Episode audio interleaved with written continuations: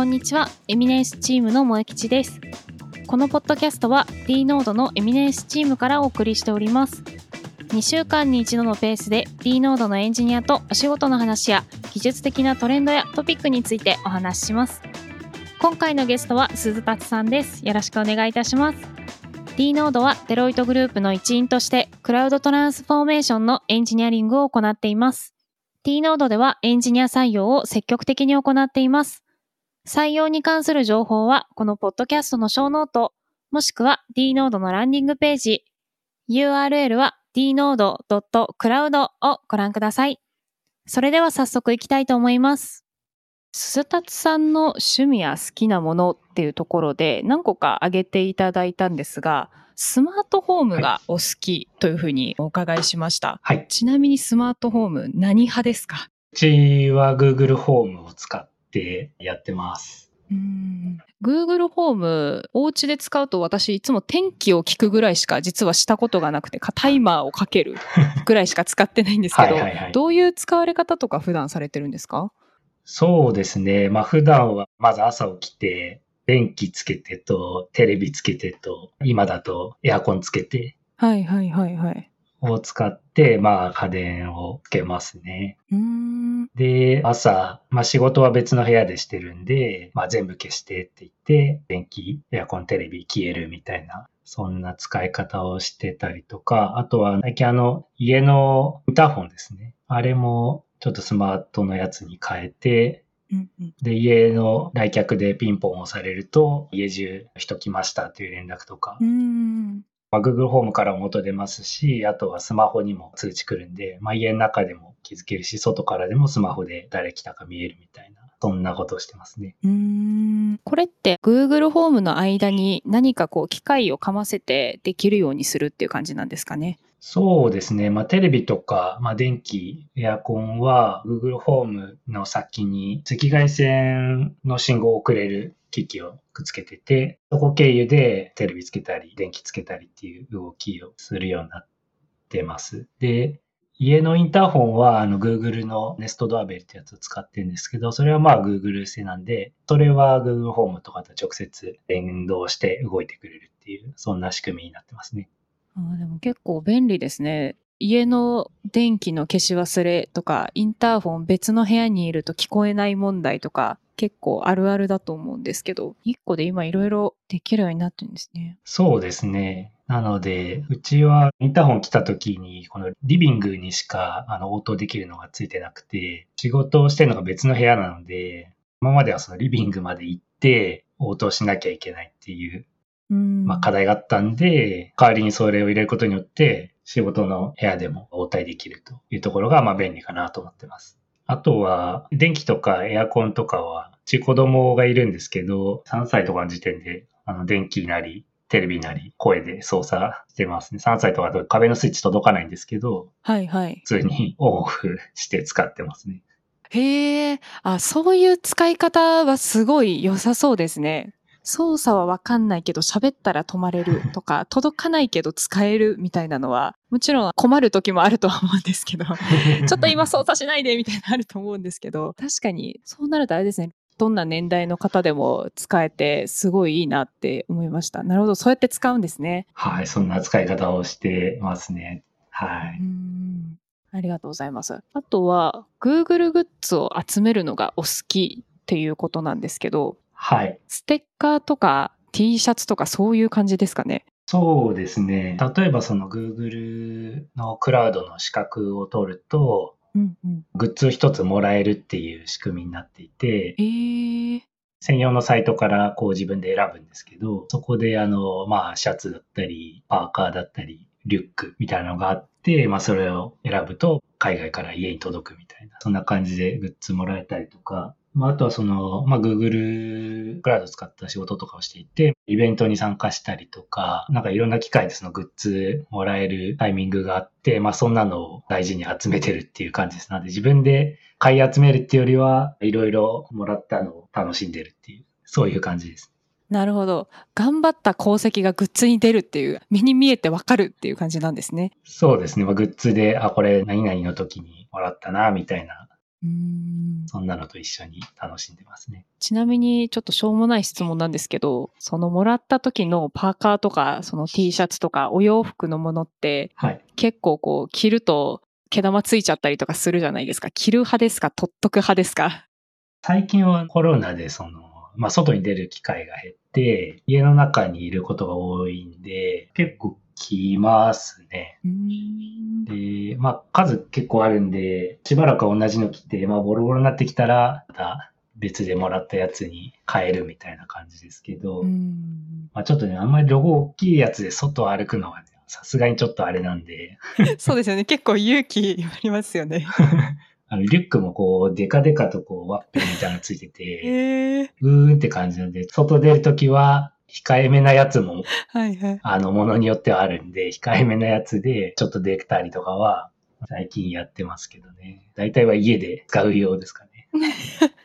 なるほどですね。ありがとうございます。そうですね。あの、リモートワークになったので、まあ、ぜひ、ズームとか、オンラインの会議の時なんかはアピールしていただいてもいいかもしれないですね。そうですね。で、キーボードはリアルフォース派というふうにお伺いしました。はい。そうですね。これは、まあ、もともと私、高校生の時にコンピューター部に入っていて、その時の先生と、まあ今でもまだ交流あるんですけど、自分が大学生の頃だと思うんですけど、まあキーボードなんかどういうのがいいんですか？ってその先生に聞いてみたんですよね。そしたら、まあこういうリアルフォースとかあるよっていうのを教えてもらって、まあそれでいくつか触ってみて、多分アルバイトをしたお金で買って、それ以降使って、まあボロボロになってきたら新しいバージョンの、まあ、リアルフォース買って、まあ、そこからずっと使ってるっていう感じですね。あじゃあ結構トータルとしては長らく愛用してるって感じなんですね。そうですね。ずっと使ってますね。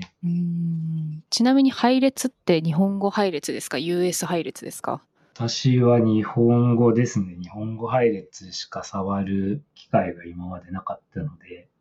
そのまま普通に日本語を使っていて、昔はあの Windows 使ってたんで、まあ、Windows のキーとかついてるやつで、途中で Mac に変わって、その時その Mac 用の、Mac 用っていうか Mac にあったリアルフォース、その時なかったんですけど、最近あの Mac のキーの表示とかになってるのが出てきて、うんそれからはそっちの Mac 用のやつ使ってますね。うんちょっとキーボードを新しくしたいなと思ったので、ちょっと参考にすいません。いろいろ聞いてしまいました。ありがとうございます。はい。では、鈴達さん、まずは簡単な自己紹介をお願いいたします。はい。名前は、えー鈴木達彦です。まあ、普段あのハンドルネームは鈴達っていう名前でやっていて、会社とかでもその名前で普段やってます。で、普段している仕事としてはですね、お客さん向けにあのシステム構築する、まあ、案件のワークをしていたりですとか、お客さんに提案する提案書なんかを作る中で、この提案するシステムの、まあ、アーキテクチャですね。これを検討して、まあ、絵にして、こういったところが売りですと、そういうのを書いて提案活動を行っています。それから、社内 IT の業務もやってまして、まあ、まだ会社できて、社内 IT のところもまだ成長途中という感じでして、まあ、そこの権限もいただいて、まあ、社内 IT をより良くするという活動もしています。はい、ありがとうございます。仕事は多岐にわたってお忙しいっていう感じですかね。そうですね。はい。いろいろやってます。はい、ありがとうございます。ではですね、普段されているお仕事についてもう少し詳しくお聞きしたいなと思います。社内 IT についてなんですが、どういったことをされているのか、すみません、お伺いさせてください。はい。そうですね。まあ、エンジニアが開発に使うツール、まあ、例えば、まあ、GitHub だったりとか、まあ、Jira とか、まあ、いろいろあると思うんですけど、そういったシステムをまあ契約して使えるようにして、あとはアカウントの管理とか、ライセンスの管理みています。で、まあ、アカウントはあの Google ワークスペースの方で一元管理してまして、最近はあのその ID 管理してるところと、あとは各アプリケーション連携することができて、例えばそのユーザーを GitHub 使わせたいですというふうになったときは、ユーザーを GitHub 使う人のグループに入れると、GitHub 側でアカウントができたりとか、アクセスしたときに、ま、自動でライセンス付与されたりとか、まあそういった形でアプリケーションをすぐ使えるようにしたりとか、あとはまあ GitHub の中もセキュリティ周りの設定を行って、まあ、より安心にして使えるようにすると。そんなことをやってまして、まあ、こちらもあの、いろいろアプリケーション新しいのが出てくる中で、こういうのを使いたいとか、こっちの方が便利なんじゃないかみたいなのをあるたびにそういったことをやっていますね。で最近はあの会社の対応してるスマートフォンがあるんですけど、そこからもセキュリティ上 OK な範囲で、社内 IT を使えるようにすると、そういった拡張も行っています。なるほどですね。こういうのって意外と対応スマホからも利用できるようになったりすると、一日こうパソコンに貼り付かなくてもパッと確認できるとか、結構こう働きやすさみたいなところにもつながるので、すごい大切なんだろうなと思いました。ありがとうございます。ちなみに今やってるお仕事で使っている技術っていうのは先ほどお話ししていただいたところももちろんだと思うんですけど、もし他に何かありましたら教えていただきたいです。そうですね。さっきの社内 IT の話でいくと、まあ、ID の基盤とアプリケーションを連携するってことで、サムルっていう仕組みでそのうまく連携したりできるようになるんですけど、うんうん、そういったあたりって、まあ、私は今まであまり触ることなくて、まあ、他の方にお願いして環境用意された上で、まあ、使っていた側だったんですけど、最近は逆にそれを整える側になって、まあ、そういう意味で今まで触ってなかった部分が触れて面白いなと思うところはありますね。なるほどですね。ありがとうございます。ではこう今いろいろ新しい技術にチャレンジしたりっていうところもあると思うんですが、最近興味のある技術などはありますか？そうですね。まあ私、結構前からのビッグクエリーっていう、はい、まあ GCP 上のサービスを使ってシステム構築やってきてるんですけど、ビッグクエリー結構歴が長いサービスなんですが、うん、まあ、どんどんどんどん新しい機能が出てきていてですね。最近でも相変わらず様々な機能が増えてるんで、まあそのあたりでもう少しいろんな機能を試して、まあより良いデータ基盤提案できるようにしたいなと思っています。で例えばちょうど最近だとストリーミングデータって言ってこう日々流れてくるデータ、例えばセンサーのデータとかだと拠点、例えば100箇所からセンサー情報を取って、それがまあそれこそ5秒ごととか1分ごととかそれぞれデータを集めてくる。というのがあって、それをすべて、まあ、 BigQuery に入れていって、まあ、分析に使うみたいな、まあ、そういう仕組みがあるんですけど、